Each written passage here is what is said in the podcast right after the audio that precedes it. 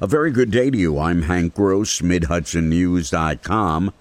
It's Thursday, July 8th. Many of the initiatives announced by the governor on Tuesday aimed at curbing gun violence across the state have been in practice in the city of Kingston for years. Police Chief Egidio Tinti said on Wednesday among the governor's proposals are for police departments to track crime hotspots, communicate with other area law enforcement agencies, and engage in a community relations effort. Tinti says in many respects Kingston is ahead of the curve, but gaining the support of the state will help we're always happy to get additional monies from Albany, um, and certainly at least now, at least at the governor's end of it, he has solidified the need to support communities like Poughkeepsie, Newburgh, and Kingston in their efforts to reduce the violence.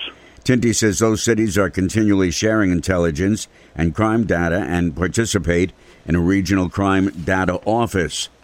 It wasn't the first time there's been a rally on the Kingston City Hall lawn to protest the actions of its neighbor, but that happened yesterday as nurses and local officials protested nursing layoffs at the Health Alliance of the Hudson Valley, specifically the closure of a 60 bed unit dedicated to mental health and substance abuse issues.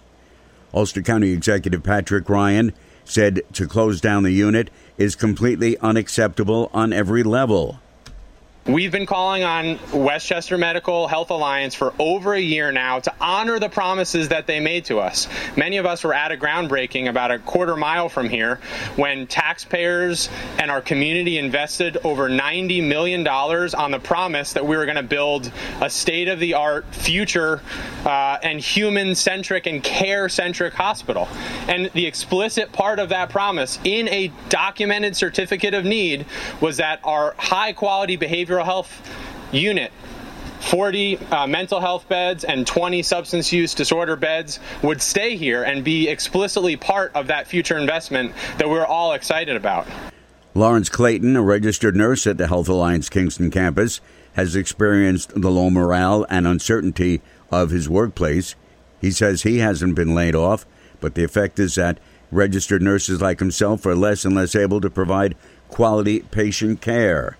A Monroe man's been arrested in connection with a November 2017 home invasion in the village of Washingtonville. A DNA match led to the arrest of 33 year old Oscar Castillo, who was indicted by an Orange County grand jury on two counts of burglary and one count of assault in connection with the crime. He was arraigned and remanded to the Orange County Jail in lieu of bail. The use of fireworks in Middletown is illegal and over the five day July 4th weekend, the city police received 121 complaint calls and made 32 arrests. Mayor Joseph DeStefano says abusers may get the message when they go to court. People need to realize we don't care about your fireworks. Go do them somewhere where they're A, legal, and B, um, where they're not going to impact people on 50 foot lots or 75 foot lots and in our neighborhoods. It's, it's not something that should be done in the city. Court fines in Middletown will range from 250 to $1,000. School bus companies across the country need bus drivers.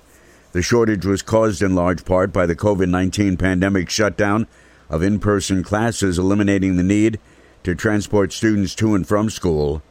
Mid City Transit, the company that provides the transportation for the Middletown Enlarged City School District, is no exception. During the pandemic, Mid City did press some of its fleet into alternative service, says General Manager Dan Higby. We also uh, used our school buses for other, you know, for other purposes, like, like delivering meals, um, and uh, and obviously uh, we delivered school supplies to some of our, uh, our, our students and that type of thing. During the pandemic, Mid City delivered four million meals to Middletown students. Mid City's holding a job fair from noon to 6 p.m. today at its offices at 518 Route 17M in Middletown. A body's been recovered from the Delaware River at Cedar Rapids, where at least one person drowned in the last several days. The body was spotted yesterday morning, and a Sullivan County coroner was called to the scene. The sheriff's office has identified the victim as 17 year old Leonie Santos of Peekskill, who was pulled under the current days ago. Stay updated with local news all day online at MidHudsonNews.com.